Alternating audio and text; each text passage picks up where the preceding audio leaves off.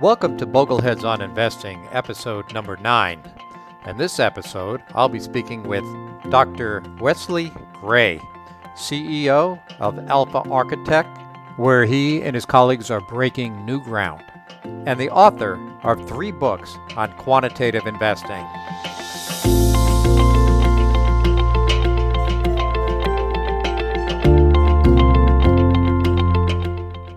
Hi, everyone. My name is Rick Ferri, and this is Bogleheads on Investing.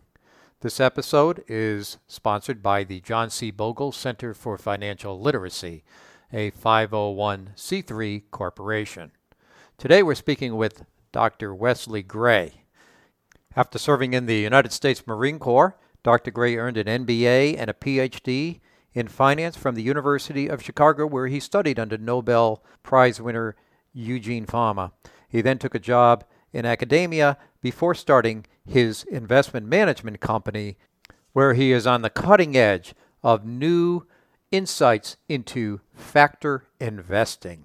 With no further ado, let's bring in Dr. Wesley Gray. Welcome to the show. How are you today? I'm great, Rick. Appreciate you bringing me on. You very much impressed me the very first time I, I learned about you and I talked with you. The stuff you're working on is cutting edge. I really believe that you are the new Jedi out there in the quant world. Before we get into what you're currently doing now, mm-hmm. I, I want to start at the beginning. Where did you go get your undergraduate degree? I went to undergrad at University of Pennsylvania at, uh, at the Wharton School. So I kind of started off with, you know, the uber finance geek undergrad. And my kind of my first way I, I parlayed my myself into academic research is – I walked into this gentleman's office named Chris Geczy, who who now writes a lot of papers on the 200 year history of momentum or relative strength or value or what have you. And I just said, I love this stuff. Can you teach me how to be a professor? And he basically said, Hey, see that shelf right there? Grab these 10 books and read them and come back in two weeks and let's talk. That was my initial start into geeking out and getting into uh, academic research and moving along my initial path, which was to be a finance professor. But there was also another side to you. You had this idea that perhaps you could figure out ways of outperforming the market. Well, yeah, kind of. And simultaneous to deciding I want to be a finance professor, I was also trading my own money, doing a lot of investing. I was there from 98 to 2002. And so that was obviously during the internet bubble. And so I had this exposure where I'd come off, you know, reading every book, everything I could get my hands on related to Ben Graham and Warren Buffett and the value investment philosophy. You know, pets.com's going up a thousand percent a day. You know, my dad's telling me to go buy the Janus Global Tech Fund and and I'm sitting here like I'm a I'm a value by nature person, and I'm watching these markets thinking they're crazy, and I'm obviously trading in value names, getting destroyed. But then on the other side of my life, I'm like, hey, I just intellectually like this. And, you know, I, I was like, hey, I should, I want to stay this forever.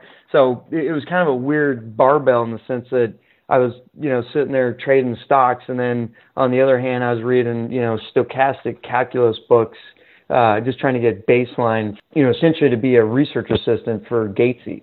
And so what happened is I kept doing all the investment stuff, kept doing my stock picking, and then you know I started. Essentially, I became for the Wharton finance department the I guess I I don't want to use the the computer monkey. I was like the data monkey. So if someone needed to have a something coded up in MATLAB, that was my job. So like I, I kind of kind of became like a little mini uh you know workhorse for the department. You know, so like fast forward a couple of years and you know, I was saying all these guys are also, by the way, Chicago PhDs because for whatever reason Chicago tends to feed you know the Wharton faculty. And Chris Gates is like, hey, you're you're going to apply to Chicago, and that's it. I was like, well, aren't there other schools? Like, shouldn't I consider other PhD programs? And they're like, no, you got to go to Chicago. They're they're like, we'll get you in, and I'm like, okay. Uh, how does that work? They're like, hey, take all your tests and do all your stuff and then we'll write your recommendations let- letters. And then, so sure enough, you know, I, I applied to University of Chicago PhD program just straight out of undergrad, which is also not normal because typically you go get a master's or what have you. But I, I had a lot of, you know, kind of close holds in the department that were writing letters for me in PhD programs, they only accept, you know, a handful of people every year. So it's a much more kind of one off deal. It's not like applying to an MBA program. Long story short, I got in. I was like, wow, I guess I'm going to actually do this. Since you entered the program in 2002. The Chicago school at the time, and it still is to a certain extent, it's just, we're going to take you in and we're just going to beat you up like you are going to get destroyed in, in problem sets, workload, and let's just see if you survive. And so, you know, first two years are just, you know, literally I was studying like 15 hours a day, seven days a week, just trying to stay above water. Because I, I came in obviously without having a lot of experience or grad school or what have you. So it was, it was actually, say, pretty difficult. Uh, but I made it. And, and so after the, the first two years there, I, I I don't say I was burned out, but I was 24. I'd been slaving away doing quant academic geek stuff forever, and I just thought, hey, I need to maybe take a break or do something else. So you you really did do something else. I would say that what you did was quite radical, and of course, I'm proud of you for it. So what I did is I decided I was going to join the Marine Corps, which you're an alumnus of, and it certainly seems radical, but what was super interesting at the time is I would say a good 20 to 30 percent of the Chicago Finance PhD program were actually former military officers. A lot of them from Israel or, or Finland or what have you. So they were all like, "Oh yeah, of course you should do that." Whereas many people outside are like, you must be the first time anyone's ever done that. But it was super interesting is inside the program, like the, my other fellow PhD mates were like, hey, that's, that's pretty cool. And so, yeah, I went down to Professor Fama and at the time, Professor Thaler, who, which is crazy, I had these two Nobel Prize winners were, were actually like at the, you know, it wasn't my dissertation, but our, my curriculum paper advisors and I just had to ask them permission to get a four year sabbatical. And Professor Fama was actually like super cool about it. He's just like, oh, that's awesome. Like, proud of you. Yeah, happy to sign.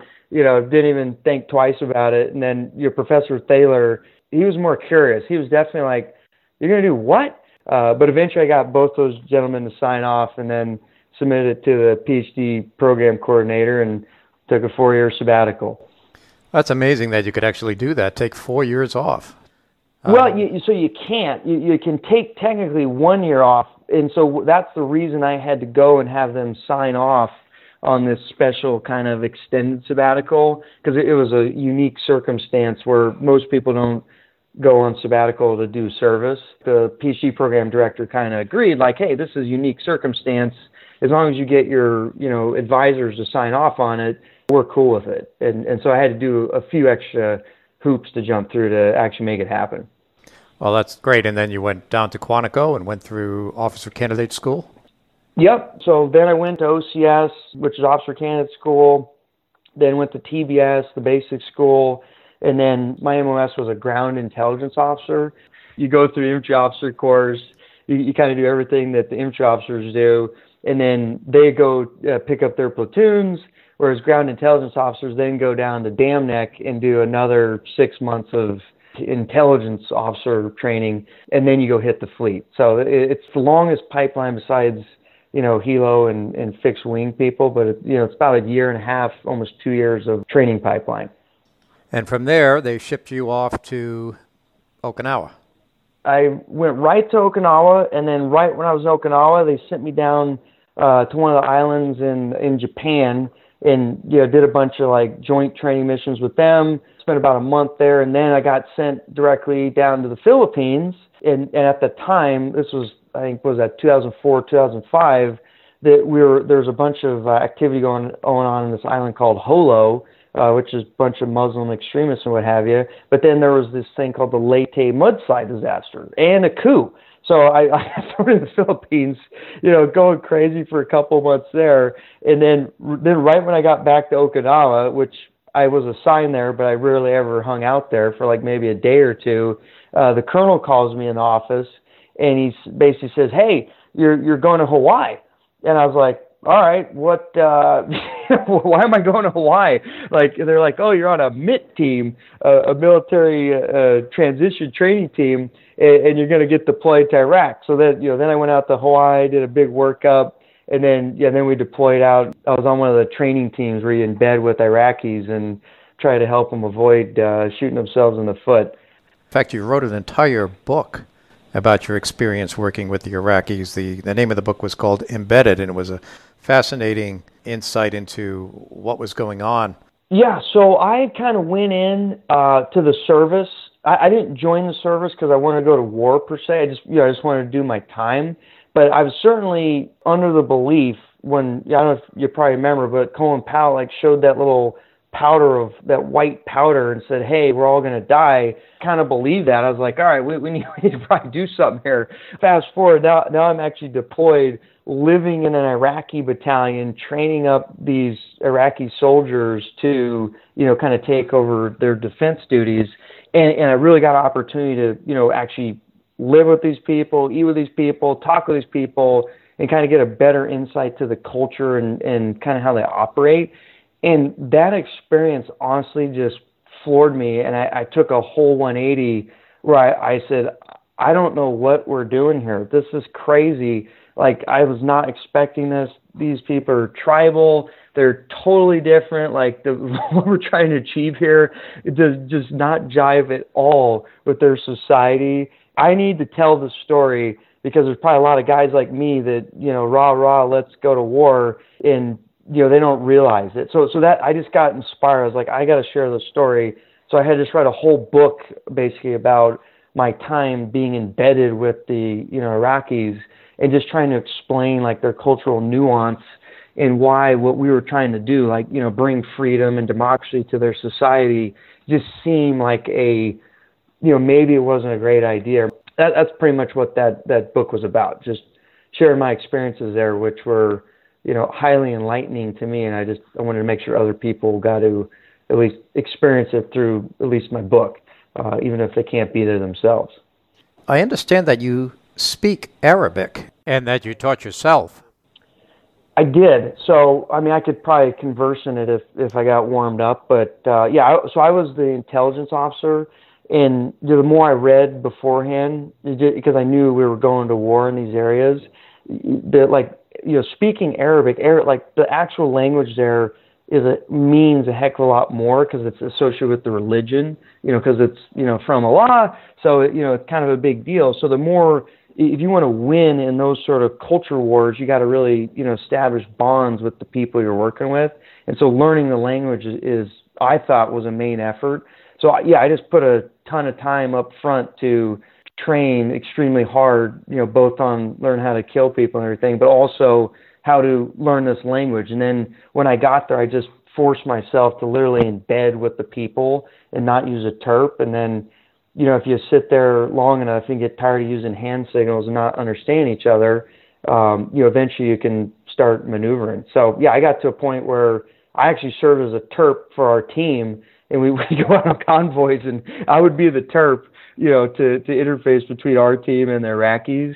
Um, yes, and, and, I, and I definitely highly recommend if, if anyone, you know, has to do that mission ever again to spend way more time learning the language and a lot less on, you know, tactics per se, because it gives you a lot more, I'd say, what, what the Iraqis call wasta, like, you know, kind of karma and, and the ability to interact with them and have them actually listen to you if you actually know their language. That's fascinating. Well, you did that. Uh, did you stay for four years? Yep, did my uh, did the four year active duty. And then after that, you went back to the University of Chicago.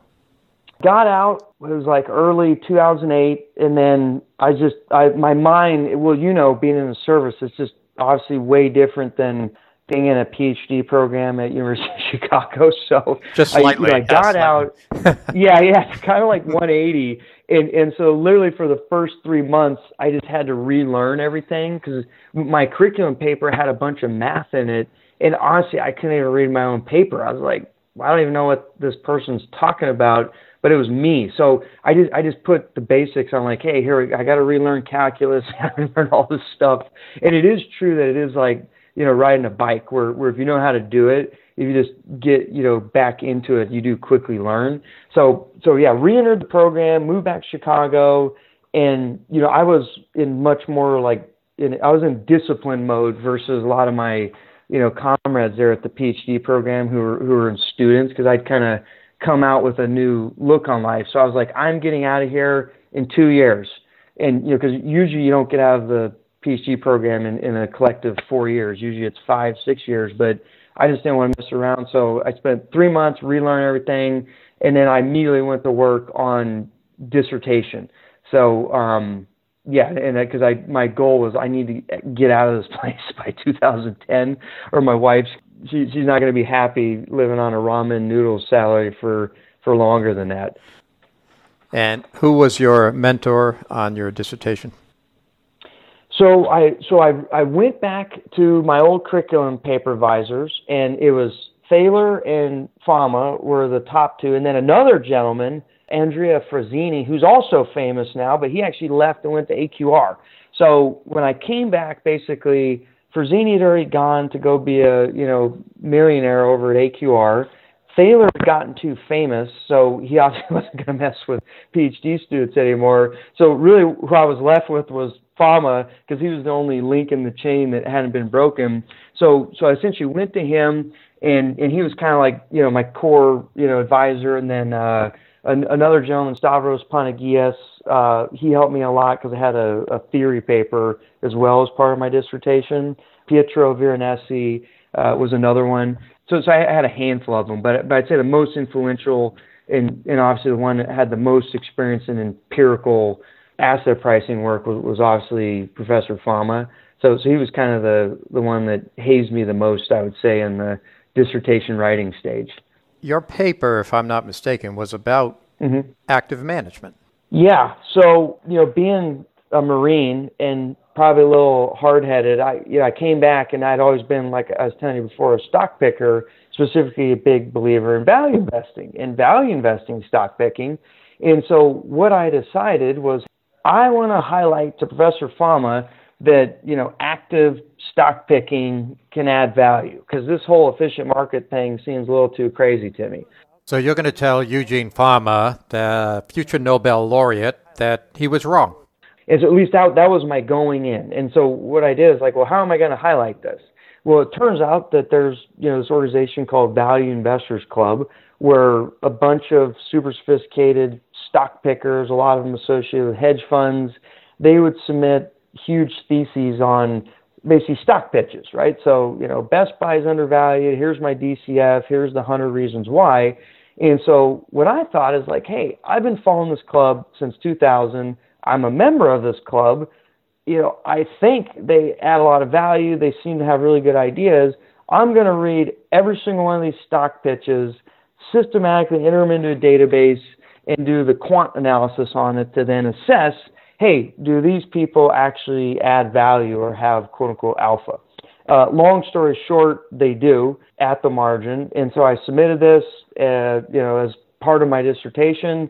And somehow, by the you know grace of God, uh, you know, Fama agreed with the analysis. He, he had some quibbles on uh, you know takeaways, but um, at least at the margin, I highlighted that there is some segment of the market where you know active stock picking might work at the margin. So that was a small victory for me.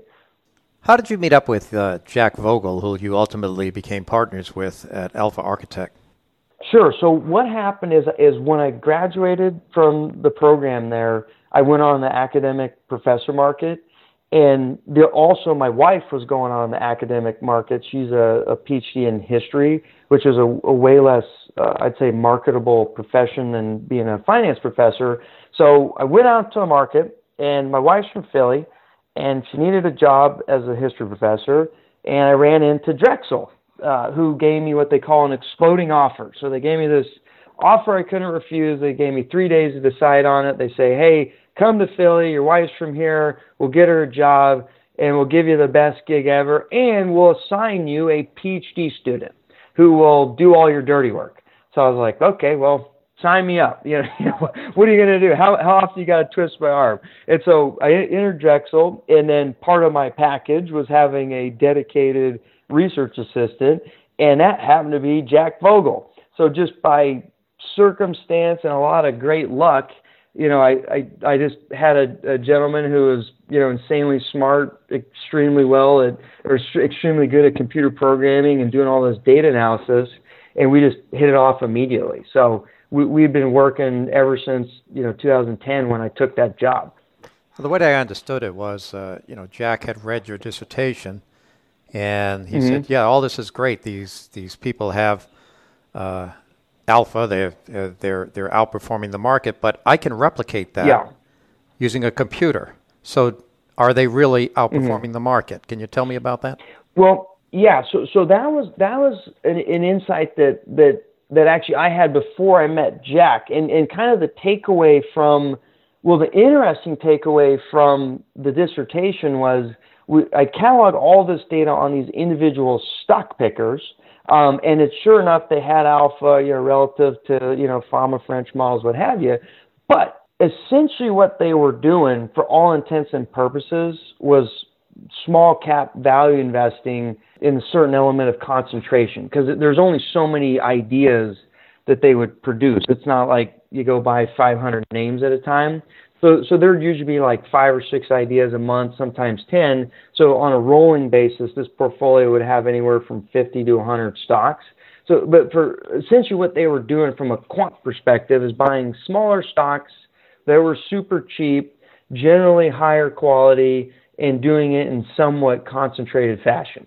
And sure enough, you could also just have a computer essentially do the same idea, right? Concentrated, small, cheap, quality, and lo and behold, it, it basically replicates what all these stock pickers were doing, which it was certainly well, it was kind of disheartening because at the time I was still kind of believing in stock picking because I was still being a stock picker. But but that kind of analysis there proved to me why am I banging my head against the wall so hard to you know do these dissertations on these stocks when you can essentially replicate a lot of the you know the, the core ideas with just using an algorithm and so that that was really kind of the the straw that broke the camel's back as they say that moved me much more heavy into just pure quant and less into you know think I was going to be Warren Buffett. I think the the proof was in the numbers. And Jack Bogle your research assistant uh, was doing a dissertation similar to that? So Jack's dissertation was a little bit different. So what he looked at is there's a, a huge argument over whether value investing, which in defined in academic terms just means buying cheap stocks, right, on book to market or price earnings or what have you. He was looking into the argument is this a risk based phenomenon or is this a behavioral based phenomenon? Where, just to explain the two ideas simply, the risk based hypothesis essentially says that the reason cheap stocks earn higher returns is because cheapness is a proxy for fundamental risk. So the reason you're getting paid more on average is because these stocks are just fundamentally riskier. The behavioral argument, which is on the other side of the coin, is like, no, it's not because these stocks are riskier. It's because the market generally throws the baby out with the bathwater. And, and that's more related to a mispricing story that you know sentiment you know throws these names out and beats them up too bad. And so his dissertation was about how do we empirically identify whether value is risk or mispricing. And the short story is that it seems like, if anything, it's more likely mispricing versus risk that explains the value premium. It, you know, obviously this is highly debatable, but that's what his dissertation was all about. And after all of that, you decided you were going to go out and create a company together. Well, kind of. It, it, actually, all this happened simultaneously, and, and it's one of the probably the crazier stories in in our industry. So, right when I actually got my job, it actually was during the time I was on the professor markets. At the time, I was writing a blog, and, and obviously my dissertation was out there.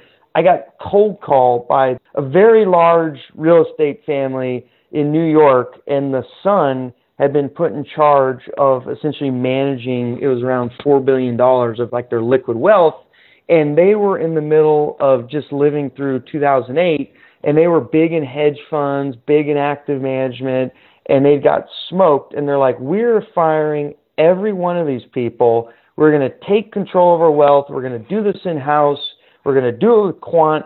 We need someone to help us. And he had just been out there Googling around and somehow he found me and he calls me up and he's like, Hey, can you help me managing this $4 billion? We want to use computers. I really like your dissertation. How do we do this? So went up there, met him.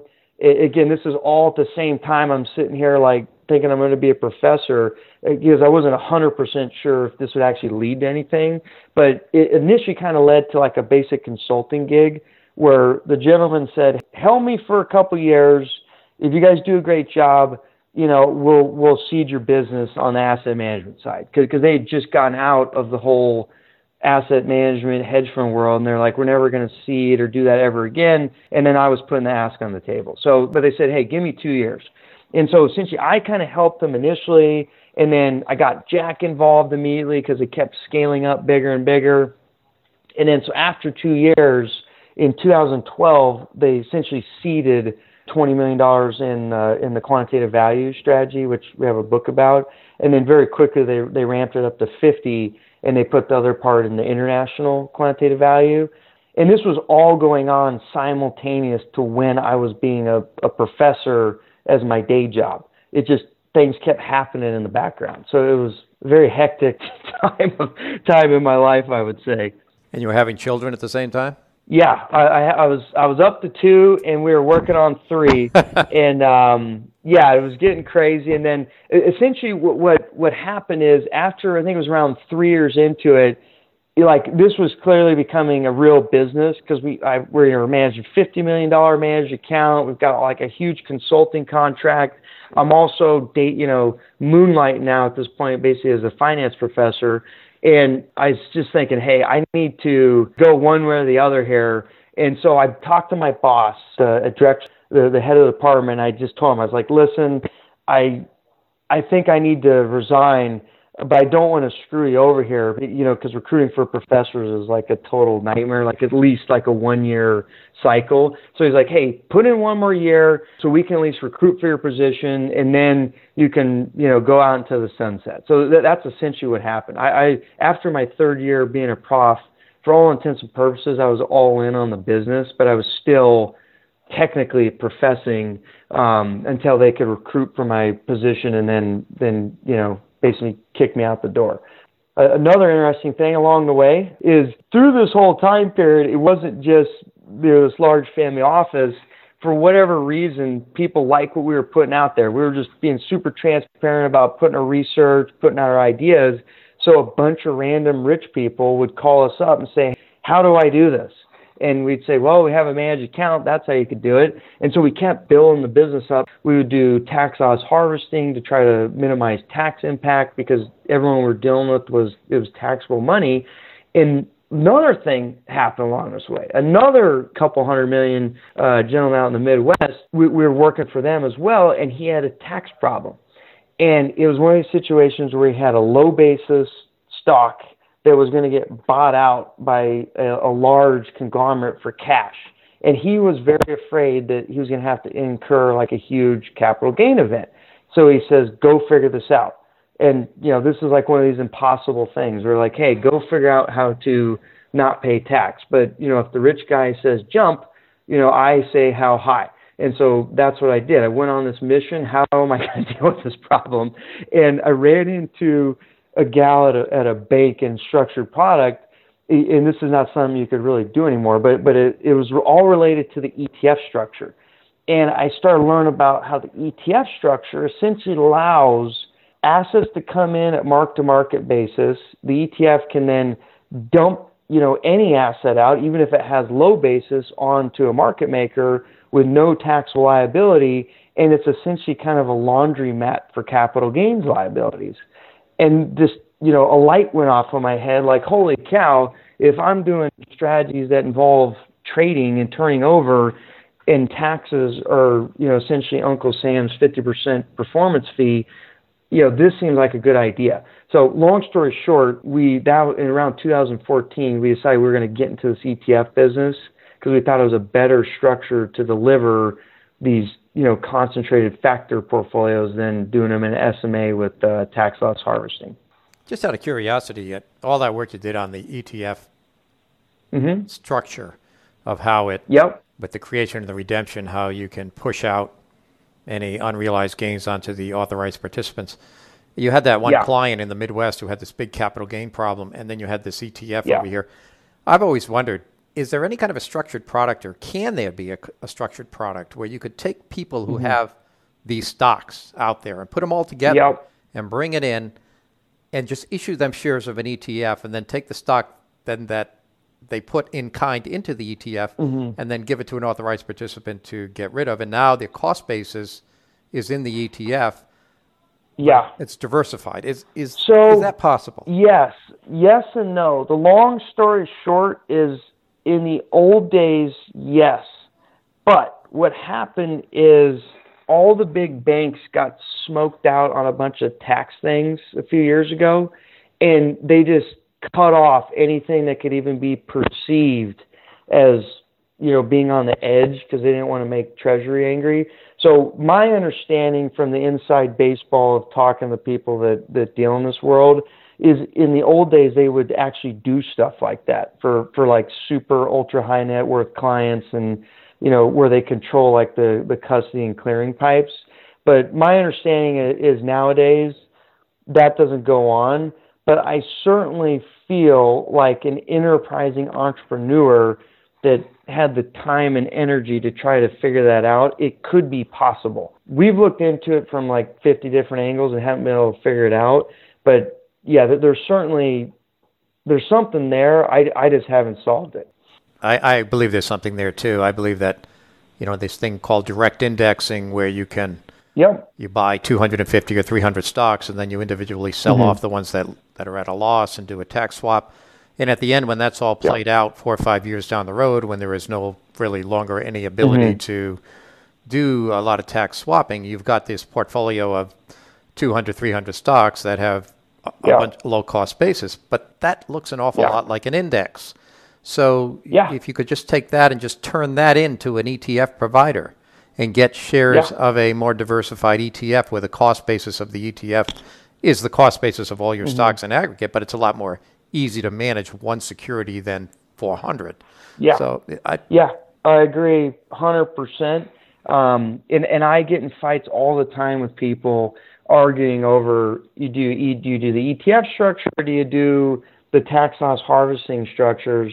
And you know it's it's kind of I still believe there's a marginal benefit. Like even if you're doing pure passive like say for example like the parametric solution like S&P with tax loss harvesting or just go by the Vanguard fund I still believe that the Vanguard fund is better because a lot of people also forget and to your point that eventually you get basis in everything but the index changes, like firms get bought out for cash. Guess what? You can deal with that problem in an ETF structure. You can't if you own Social Security, right? Like if you have low basis and you know Joe Blow wants to buy the company out for cash, you're going to eat tax liability. That's mm-hmm. easy to cleanse in an ETF. So I think, and then there's the fee differential. Like those tax loss harvesting solutions are, you know, 20, 30, 40 bips you know, an S&P 500 ETF is basically zero. So if you annuitize that cost differential over, you know, the life of the investment, you know, the lump sum of that's maybe two, three percent of your wealth. Like, does that make sense? Probably not. Um, is you know, is that the value of the tax loss shield you're going to get? I don't think so. So I, I, I think tax loss harvesting and direct indexing is total hype overblown versus just buying the passive index through an ETF structure for zero. That that seems like a better long term solution to me. But yeah, you know, I agree. Reasonable I agree people can disagree. Let's move on a little bit. So all of a sudden you decide you're going to launch Alpha Architect and you open up yeah. the, the world headquarters, which I've been to several times now. Yeah, for sure. So so the original world headquarters was in a little house I had in New Jersey um, but that was five minutes from my mother-in-law. So both my wife and I agreed that hey, we should probably move a little bit further away. So we moved over here to the Pennsylvania side, and I at the t- I had spent a year doing a commute from Baltimore to Philly when I was first year as a professor there because we still had a place down there. And and you know I came out of service. I swore off commuting because I actually wanted to hang out with my kids. I like exercising. So I said, you know what? I'm going to set up a business in my house, and if people don't like it, like that's fine, but it's good for my mental, physical health. It's going to make me operate more efficiently. Um, why not? And so we, we bought this place out in Pennsylvania. It's, it's kind of a compound of sorts. Um, and now it's, you know, Alpha Architect Global Headquarters. But yeah, essentially we we just built an office inside this residence, you know, got it zoned and everything. And, Eh, you know, we start off with obviously no AUM hardly at all. And, you know, now we're have almost a billion, but you know, it, it functionally achieves the goal. We, we, it keeps our costs down low and it keeps commuting time down. So we, we're we kind of stuck with it. So it's a bit awkward, but in the in the world of you know zero percent management fees, you got to do weird things sometimes. and understand some interesting artifacts went along with that house. Yeah, so so we got this place from a big game hunter who was uh, basically had a it was a tragic situation. He had pancreatic cancer, and he was basically going to die in three months. So it was kind of a, a liquidation opportunity of some sort. Both the house and our uh, friends we have. He, he was a like I said a big game hunter so we acquired a grizzly bear, a leopard, and a bunch of other really cool taxidermy mounts, and uh, one of which we keep in the office, the, the grizzly bear, because we like to say that uh, you know we try to kill bear markets, uh, and we have evidence of it by having our grizzly bear here. So we, it's definitely a unique experience uh, visiting Alpha Architect headquarters.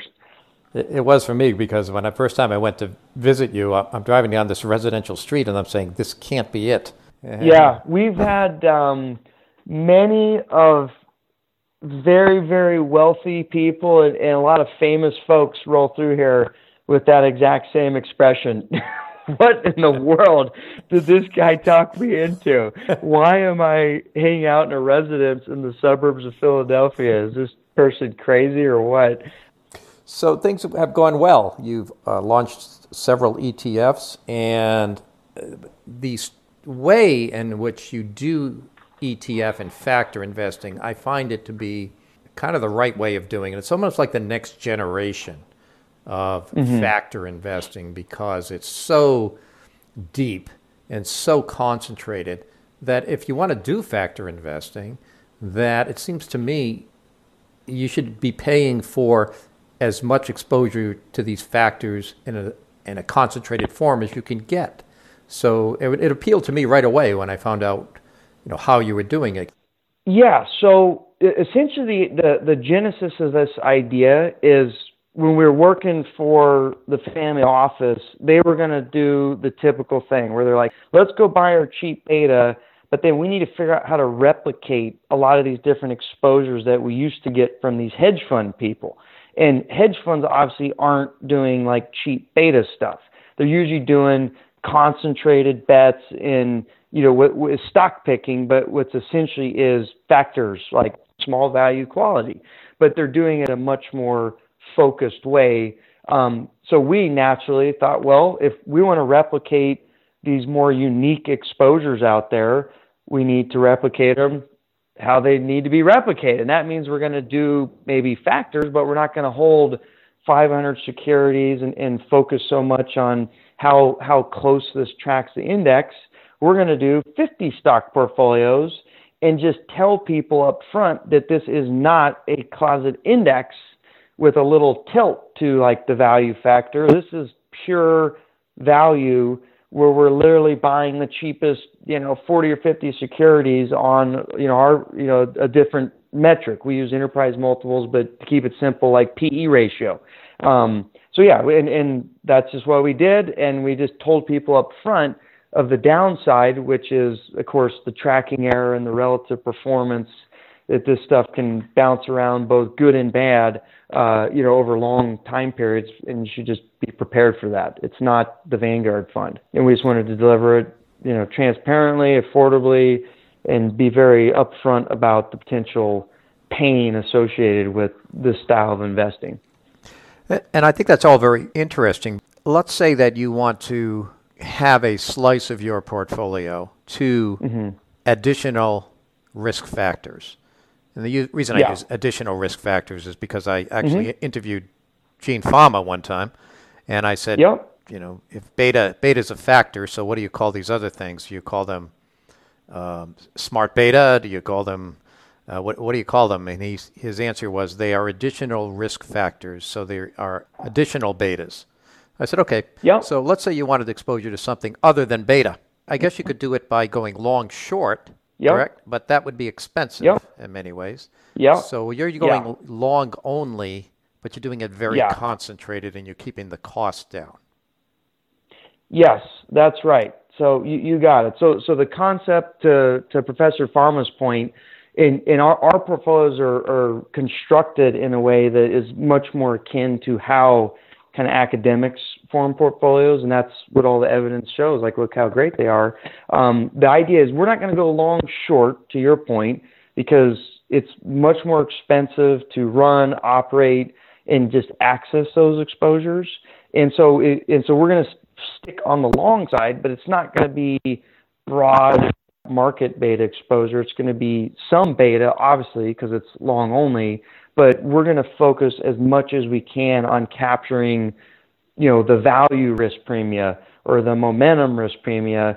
And again, it's very important for us to communicate this element that this is a risk premia and this is very different because frankly the biggest issue with doing different risk is that they're different than what a lot of people see on the news channel like on the S&P 500 and if they're not mentally prepared for that you know, they're oftentimes going to be in at the wrong time, out at the wrong time, and kind of ruin the whole reason for holding additional risk premium, which is to help your long, long term performance and to kind of diversify away from just owning generic beta.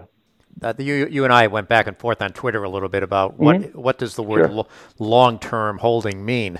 You know, how long is yeah. lo- how long is long? And I think I said yeah. a lifetime, and it, you said no, it's only twenty years. Uh, and I said, okay, we'll, co- we'll, compromise at 25 years. But, you know, th- this idea of holding these factors for a long, yep. long time is really critical to the success of an investor. Yeah, it's it's just the, the advice from uh, Bogle's is, is actually timeless and it applies everywhere. Like when he talks about holding, you know, equity, he doesn't suggest you should go buy the S&P 500 fund or VT or VTI and just you know trade it every year. He's like, no, this is like basically your permanent holding because you want to capture the equity risk premium. Well, same thing here. We're trying to capture you know some specific factor risk premium, and the same advice applies. You're not going to capture it by trying to time it day trade it, you know, bounce around all over the place. You've got to hold the thing and actually earn the associated risk premium with it, which means you need to look at it more as a long-term strategic holding and not as a, you know, kind of a short-term trading vehicle because that's not what it's really designed for. So let's get down to the, the nitty gritty then, the bottom line on all this. It, it's going to cost me more mm-hmm. money to go after those additional betas because I have to pay a fee every year uh, that's yep. higher than the basically beta is free now.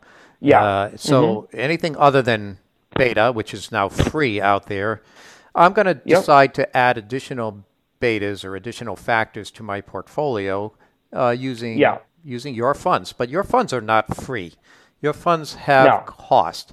So number one, yep. I have to get over that hurdle rate of the cost. Yeah. And yep. there's a, there's a thing out there called a, uh, where we talk about it as a alpha decay or a uh, mm-hmm. premium decay that's going on as more and more people are doing what you're doing. There yeah. seems to be a decay going on as to the expected return from these mm-hmm. additional factors. Can you yeah. Uh, c- can you see that? Have you measured it? Are are your funds going to mm-hmm. produce because I have to take money out of beta to put it into the additional factors. They have to yeah. literally yep. it's long only, so I'm taking a slice of my total market index fund and I'm going to allocate yeah. it to your fund and I'm going to pay yep. you a higher fee and yeah. I need to at least get beta, which I know I'm going to mm-hmm. get in the market. Yeah. I got to get above and beyond that. Is it worth mm-hmm. it?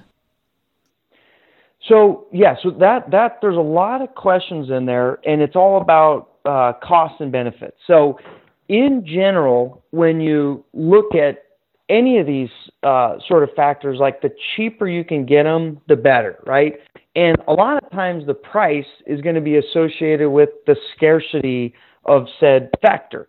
If if something has massive, insane capacity, well, at the margin, that's something that Vanguard can deliver at scale. An example of a factor like that might be market beta, right? That's obviously something that has trillions of dollars of capacity. You can jam tons of money into it. Not not infinite amount of money, by the way, but you know, in general that would make sense. But then there's other sort of strategies where if you're actually going to do the actual factor, like for example, like what we do, 40 stocks you know, mid cap, a lot of times small cap weight. Like you just can't jam a trillion dollars into that strategy, right? So there's going to be a natural limit on capacity, which means you can't just scale it to infinity, which means the cost can't be free because you've got to pay the fixed costs and the bills and the operational things for running this damn thing, right?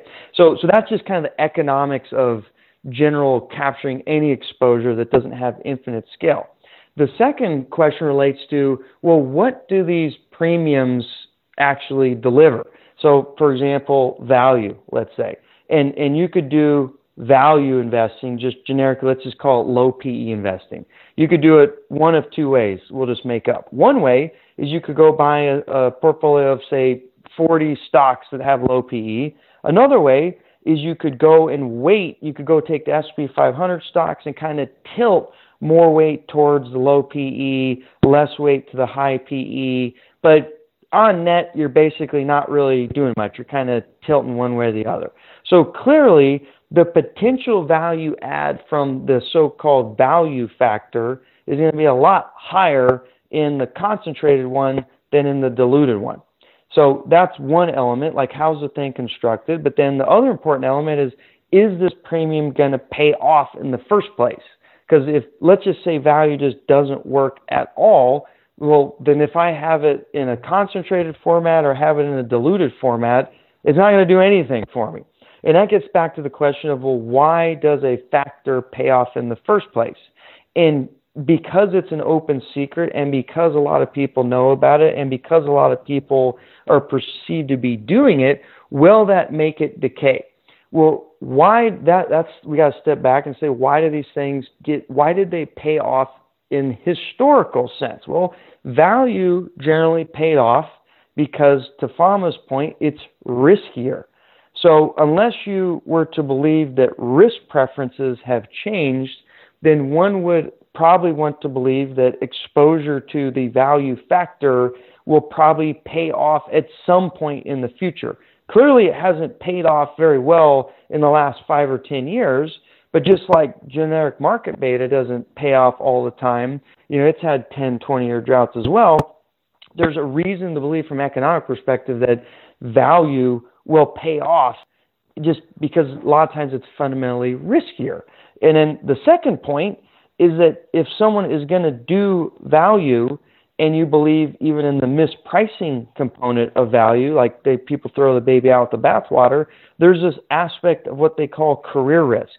So just because everyone knows about something doesn't mean they may go and do it. Because if you go out and buy concentrated portfolios of value stocks, like right now, it's very likely that you have a high probability of getting fired because these things can bounce all over the place you know you're going to get destroyed by the S&P 500 sometimes and people think you're an idiot and you get booted out of the you know the job so this creates its own what we call career risk premium so to the extent that you know a lot of people are quote unquote doing these things but these strategies earn premiums for a reason i.e. they're risky and they stink to do one would expect that over the long haul they're probably going to earn some premium. Um, I don't know what that will be. Um, you know, historically, like a concentrated value portfolio, like like what we're doing, you know, maybe I don't know, maybe three to four percent over like a generic index, which is going to be being sourced from being smaller, being cheaper, uh, you know, for the most part. let's say that cuts in half to 2%, right? Because at the margin it gets more efficient that so you may earn this 2% premium, but this is not like an arbitrage. This means you're going to deal with probably more risk, probably more vol, probably well definitely way more pain and anguish in a relative sense to like common benchmarks. So you're probably going to earn this return, but then the question is, well, how much does it cost me to access this 2% premium? Well, if it costs me 200 bips, that's probably a bad idea. If it costs me, you know, zero, that'd be a great idea, right? And then and then there's somewhere in between. So what what we do is like on on our stuff, we you know for the domestics we charge uh, 49 basis points, so just under 50 bips, which is obviously way more expensive than zero. I wouldn't call it outrageous.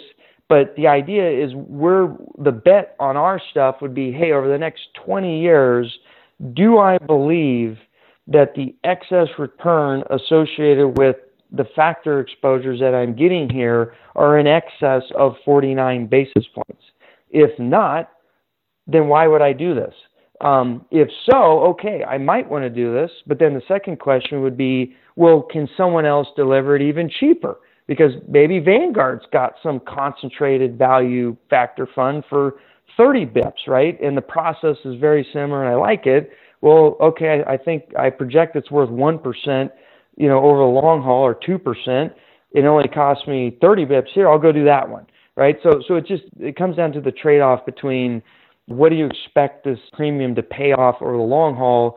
What do I got to pay for it? And obviously you, you want to pay less and earn more as best you can, which is what I argue a lot of these people that do factor investing are doing today. They're not buying and holding, you know, our funds for 20 years. They're like day trading, you know, the iShares factor funds. That that's not that's not arbitraging factor premiums. That's that's in the end cr- probably contributing to make them even higher in the future.